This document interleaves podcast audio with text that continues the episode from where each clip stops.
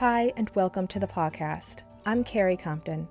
Our guest this month is Maria Tatar, the John L. Loeb Research Professor of Germanic Languages and Literatures and of Folklore and Mythology at Harvard University. Maria, who received her PhD from Princeton in 1971, has recently published a book, Fairest of Them All: Snow White and 21 Tales of Mothers and Daughters, which explores Disney's Snow White and all of the other Snow White-esque folklore found in cultures across the globe.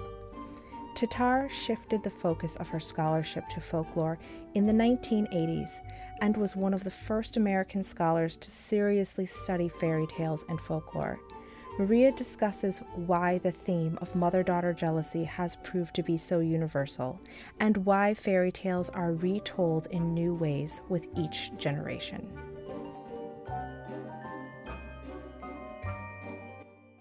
Maria, welcome and thank you for joining us. Thanks for inviting me. So I'd like to start with a little bit of your personal story. Your parents immigrated from Hungary to Illinois after the Second World War. Tell me about your childhood and what the circumstances were that brought them there. Well, I grew up in Highland Park, Illinois, and that was the town that we landed in after we received a travel visa from the United States.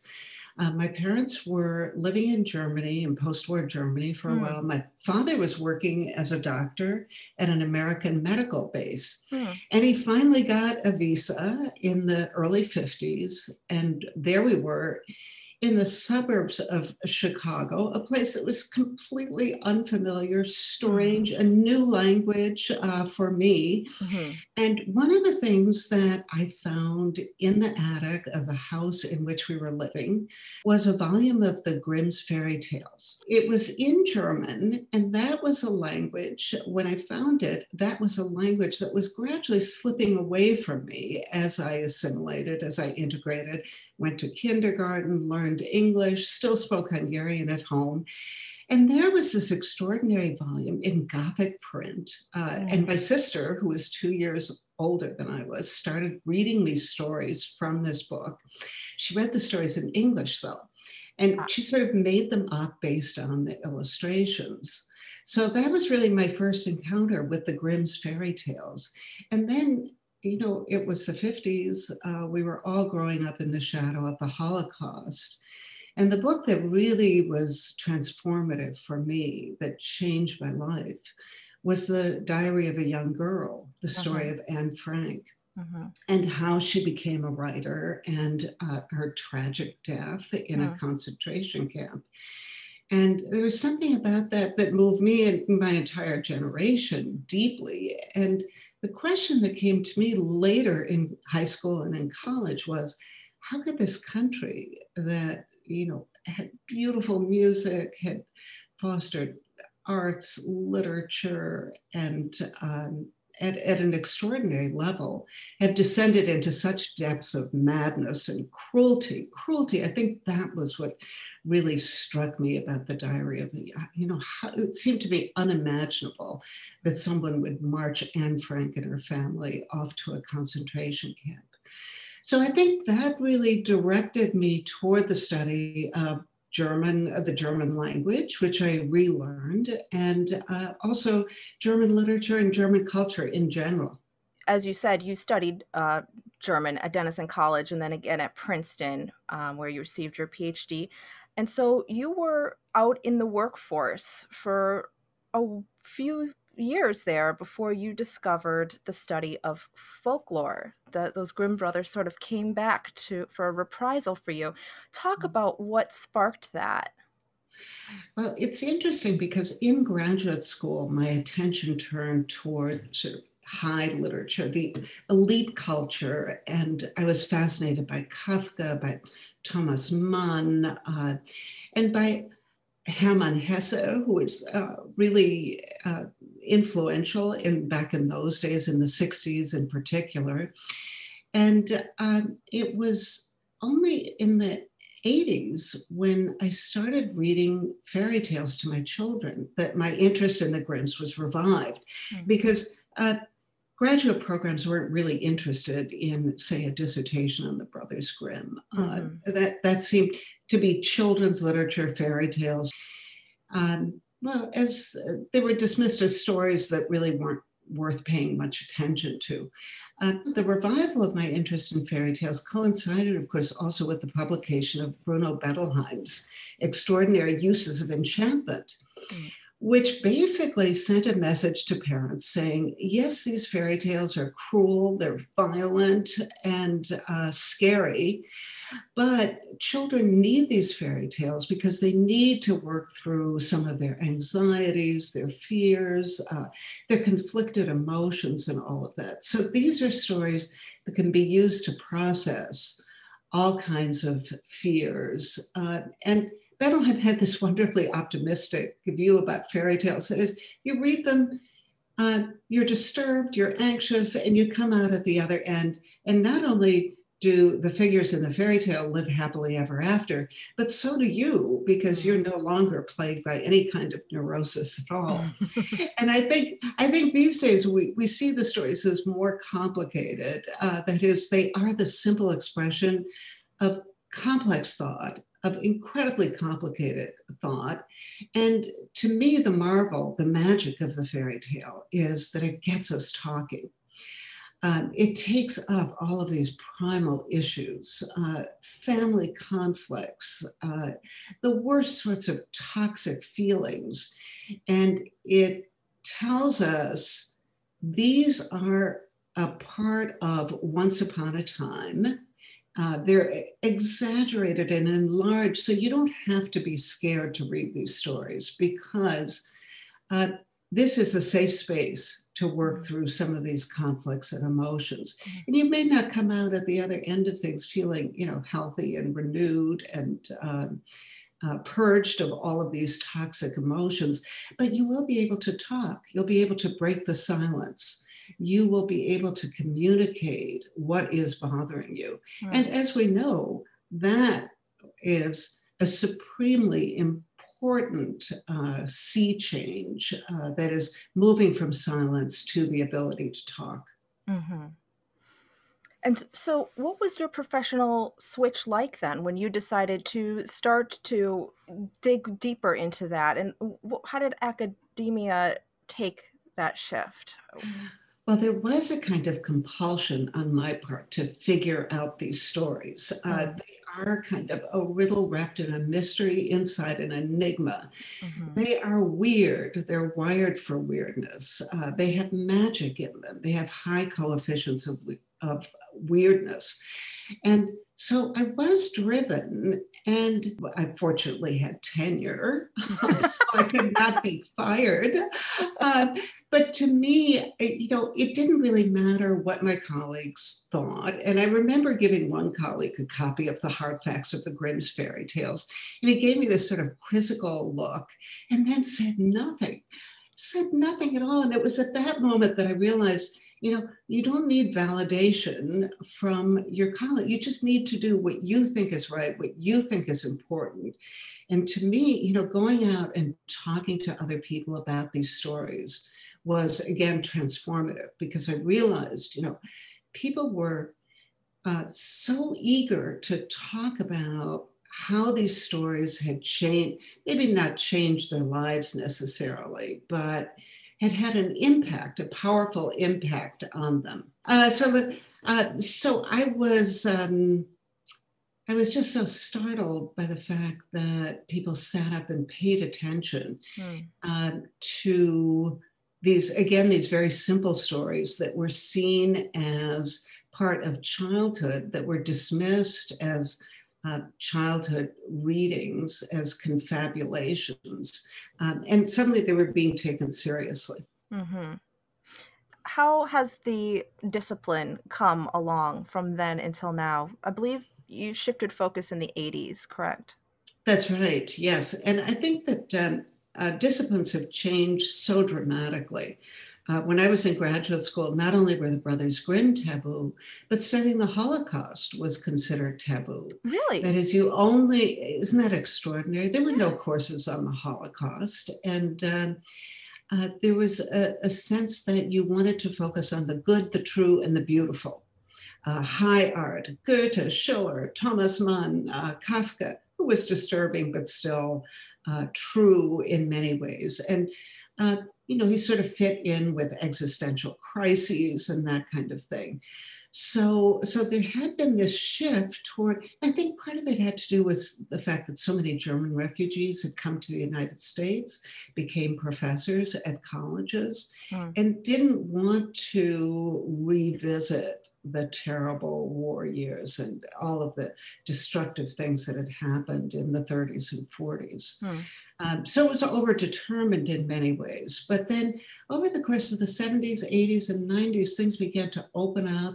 Not only did disciplines change, but disciplinary boundaries, they didn't melt away to be sure, but they certainly became more fluid. And suddenly it was possible to reinvent yourself and to go from, say, German studies to German folklore.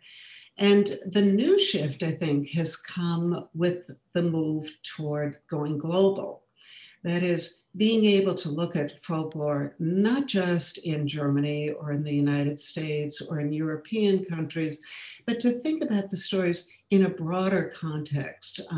And for folklore, this has been game-changing, because suddenly we discovered that a story like Snow White is told not just in Germany.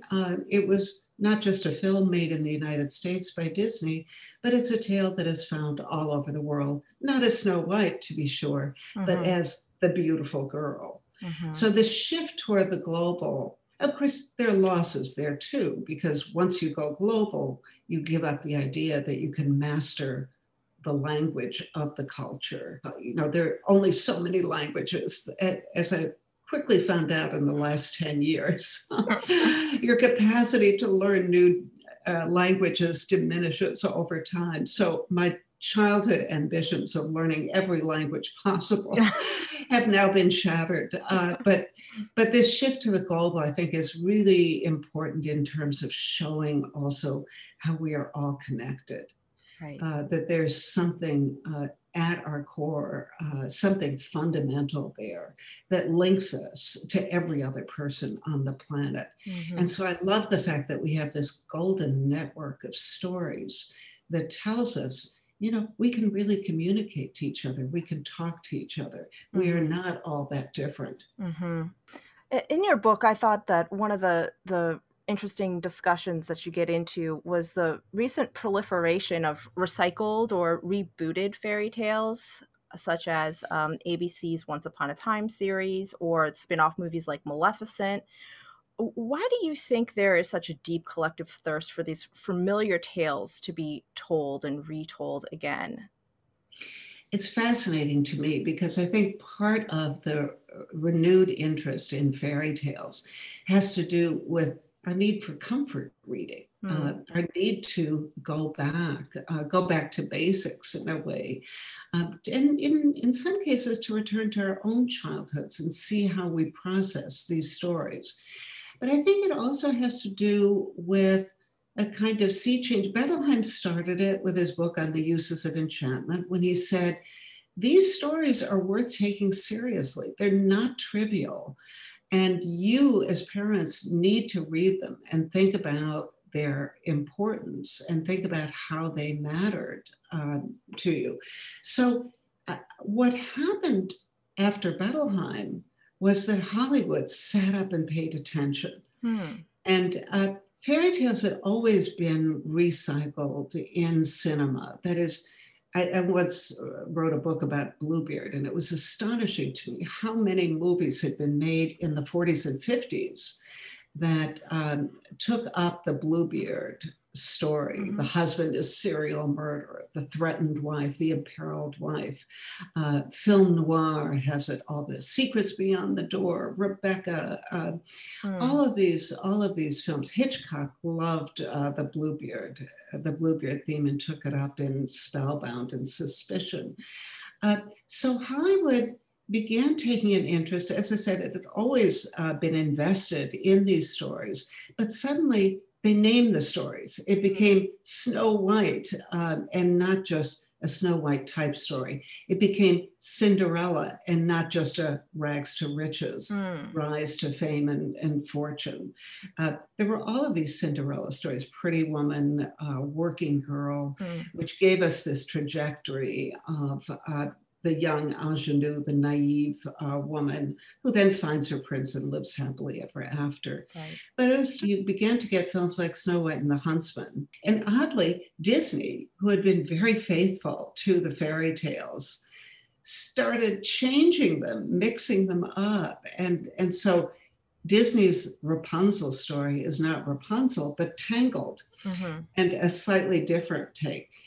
I love the fact that Disney has also begun to understand the importance of going global, of looking at these stories and realizing you don't have to be faithful to the so-called original.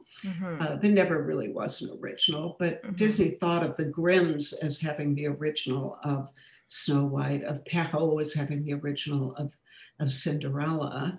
And now we don't have to sort of stay faithful to the letter of the story. We can change it. We can make it our own. We can reinvent it. So think of something like Frozen. I mean, it bears no resemblance to Anderson's The Snow Queen. It is so different. It's not about a boy and a girl. And the girl's rescue of the boy, but it's about two sisters and the way that their love for each other is renewed, and it's about friendship. It's about Frozen 2 is about all kinds of environmental issues, which are, of course, pressing matters for us. So Disney now seems to be the expert in reanimating the stories by changing them. Perfect segue for my next question. That you have prolonged discussion in the book about Disney's 1937 Snow White and the Seven Dwarfs. Talk about the ways in which Grimm's version was slightly and very meaningfully tweaked by Disney in that particular rendering. So Disney spent many years working through the Snow White story. He came upon it, and at first, he thought of it as a film really about the Wicked Witch rather than Snow White. So how did he change it? There are a number of subtle changes, and one of them is that we have a Snow White who is not white as snow, but has skin white as snow. So suddenly he introduced this element to which we, being racially sensitive as we are, see as a kind of red flag. What about this white as snow? Why is fairness and beauty connected to white skin? So I think today when we look at Snow White and the Seven Dwarfs, we see it very differently from the audiences that watched it in the 30s, 40s, 50s. Yeah. You even said that the movie was celebrated among Nazis at the time as well, that it was sort of a dog whistle for what they were trying to propagate in the country as well. Dog whistle is exactly right. I mean, imagine Goebbels being completely enamored of this film with an Aryan figure, really, and a Nordic princess, and a woman who becomes a Nordic princess. So Goebbels loved the film, and he introduced Hitler to it, who was also a huge fan of it. And Goebbels just wished that he could inspire German directors to make films that were as powerful and as lively and as entertaining and as attractive as the Disney film. Do you know whether or not that anecdote ever made its way back to Walt Disney? And if it did, what his reaction was? That is a fascinating question. And he had to have been aware of it. As for his reaction, I doubt that he would have been stupid enough to put anything into print. Sure. But yes, that would be something for the historians, archival historians, to dig into. Yes. So the main thrust of your book is to examine the ways that cultures across the globe have played upon the beautiful girl story, as you mentioned. It's always a beautiful girl's undoing by a mother figure's uncontrollable jealousy. So talk about the mother-daughter theme and why you think that this theme proved to be as universal as it has been. One of the reasons many people object to fairy tales today is that women are demonized in them, right, and in particular stepmothers. So Snow White, I mean, there's a story. What is at its core? The hatred of a mother for her daughter, a rivalry with her. She hates her. And why? Because she is beautiful. And so that kind of toxic jealousy. Again, as I mentioned earlier, you know, these fairy tales, what fairy tales do is enlarge, they magnify, they exaggerate. So while there may be a certain amount of mother-daughter rivalry in all families, in a straight, you know, unconscious, and, you know, I always ask myself, am I really ever jealous of my daughter? And, you know, I say to myself, no, I'm not. I'm happy when she's beautiful, when she's attractive, and I'm thrilled. But probably deep down somewhere, there might be a little bit of anxiety about aging. I am no longer like that, and now it's her turn. And the story is about generational renewal, about change, and all of those things. So the fairy tale takes this jealousy, which can range tremendously in real life, and makes it so powerful that it overwhelms the stepmother, and she is determined to get this girl out of her life. So the story begins with family matters, but it's bigger than that, really, because it's also about death and resurrection and animation. Not just seasonal generational renewal, but is it possible that love can be stronger than death? And what about the power of love? We have the power of hatred anchoring the story on one end and the power of love anchoring it on the other. Is love strong enough to overcome death? Probably not, but I mean, we know it does not. But love is transformative and it animates. We all know when you fall in love, the world changes. It becomes brighter, more beautiful, more bold, and you think differently, you feel differently. So I think the story connects also with that particular affect in powerful ways. I also found it really curious, maybe naively so, that beauty had such a staying, organizing principle within all of the stories. I think you said one version of Snow White in Greek was recorded around the 1st century of the Common Era. So this is much more before we have a standard notion of beauty.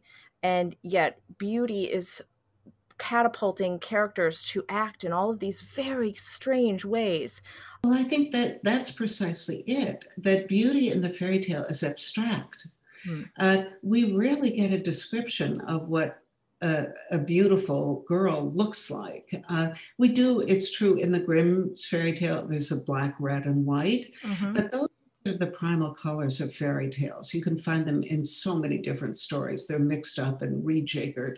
And then if you take the story of Snow White, you find in many cultures, her skin is never, skin color is irrelevant, hair color is irrelevant. We just know that she's beautiful. And that's what I love about fairy tales is you have to fill in the details. You create, you construct the beauty. Now, a second matter has to do with the fact that fairy tales are all surfaces. You never get inside the minds of characters. You don't know what they're thinking. If they sit down and cry, you know that they're sad. And so beauty is fetishized for, because that is the way to represent goodness and virtue. And so when a character is beautiful, now this is not true 100% of the time, but it's often true that young, innocent, and beautiful translates into good, virtuous, and triumphing in the end. It was interesting that you mentioned the Greek story about Marula, and remember the Apple of Discord.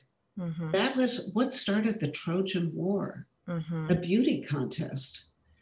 In the beginning, there was the Apple of Discord, which the goddesses are fighting over, and we have the Judgment of Paris. So it's interesting how, you know, this story that we think of as a simple fairy tale, if we start to take it apart, if we start to unpack it, we see that what it's done is miraculously take bits and pieces from other epics, myths, sacred stories, fairy tales, from the cauldron of story, and mixed it up in that brew that is simmering, that has been simmering over a period of time, and then created a new story. Hmm. So in your book, you compile 21 tales of Snow White from across the globe. I'm curious if you came upon any revelations just sitting down and sort of reading them one by one. Well, I think this sense of wonder, astonishment, excitement, joy, because I was hoping that it would not be the same story over and over again. Oh, sure. And in fact, you know, there's a huge range, so that in Switzerland, you get a story about 7 men living in a cottage. Snow White comes knocking at the door. They let her in, let her spend the night. And then an old woman comes knocking at the door. Snow White refuses her hospitality. And the woman then goes and hires a hitman in the village, I think a couple of hitmen. And this is a very short story, so I don't think I need to give a spoiler alert. They come and they kill the dwarves and they bury them in the yard, and Snow White, who knows what happened to her, but she was never heard from again. So, you know, suddenly it becomes a lesson about hospitality, about the importance of being kind to strangers and offering them a bed for the night. And then I was also surprised by the number of ways in which Snow White is rescued. Sometimes a bone is pulled from her body. Sometimes slippers are taken off her feet. Sometimes a pin is taken from under her skin. So all of these different ways of reviving her. And, you know, that set me thinking, you know, maybe it's not just that this story traveled from one country to another, but that there is something so fundamental about the mother-daughter rivalry. Mm. And these were, after all, stories, too, that were told by women to other women. And again, a way of working out conflicts, of talking about things that were bothering you. So maybe this is just a story that has no fixed origin in one place or another, but it just was something that people had to work through in a symbolic manner. Mm-hmm. Not in a, this happened, this is not gossip, this is not a true story. This is once upon a time, it happened a long time ago, it has nothing to do with the here and now. So we can make up these crazy, sensational, terrible things and still, you know, find a happily ever after. Yeah. Well, I think that's a great place to wrap up. Thank you so much for joining me today, Maria. Thanks for inviting me. Great to talk to you. Thanks so much for listening to this month's podcast.